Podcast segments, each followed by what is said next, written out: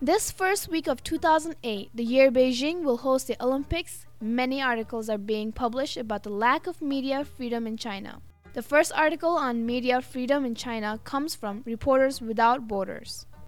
The Foreign Correspondents Club of China issued a press release yesterday saying it had received more than 180 reports of foreign journalists being obstructed in their work since the introduction exactly one year ago of new rules that were supposed to enable the international media to operate much more freely in China.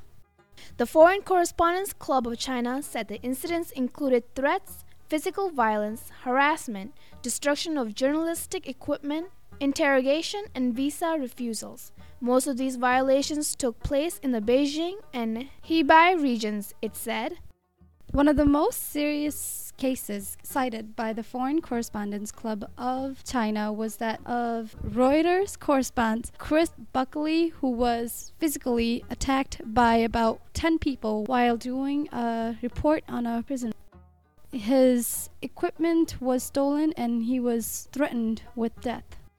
Brice Pedroletti, a journalist with the French daily Le Monde, was watched when he went to research a story in Xinjiang. The people he interviewed were interrogated afterwards, while he was followed and interrogated by the police. Reporters going to Tibet have been forced to sign a pledge that they will not use their photos to convey a negative vision of Tibet and China. And then they have been followed and harassed throughout their visit. A crew working for the pan Arab satellite TV station Al Jazeera was detained for three hours in Anhui province while the police arrested the peasants they had just interviewed.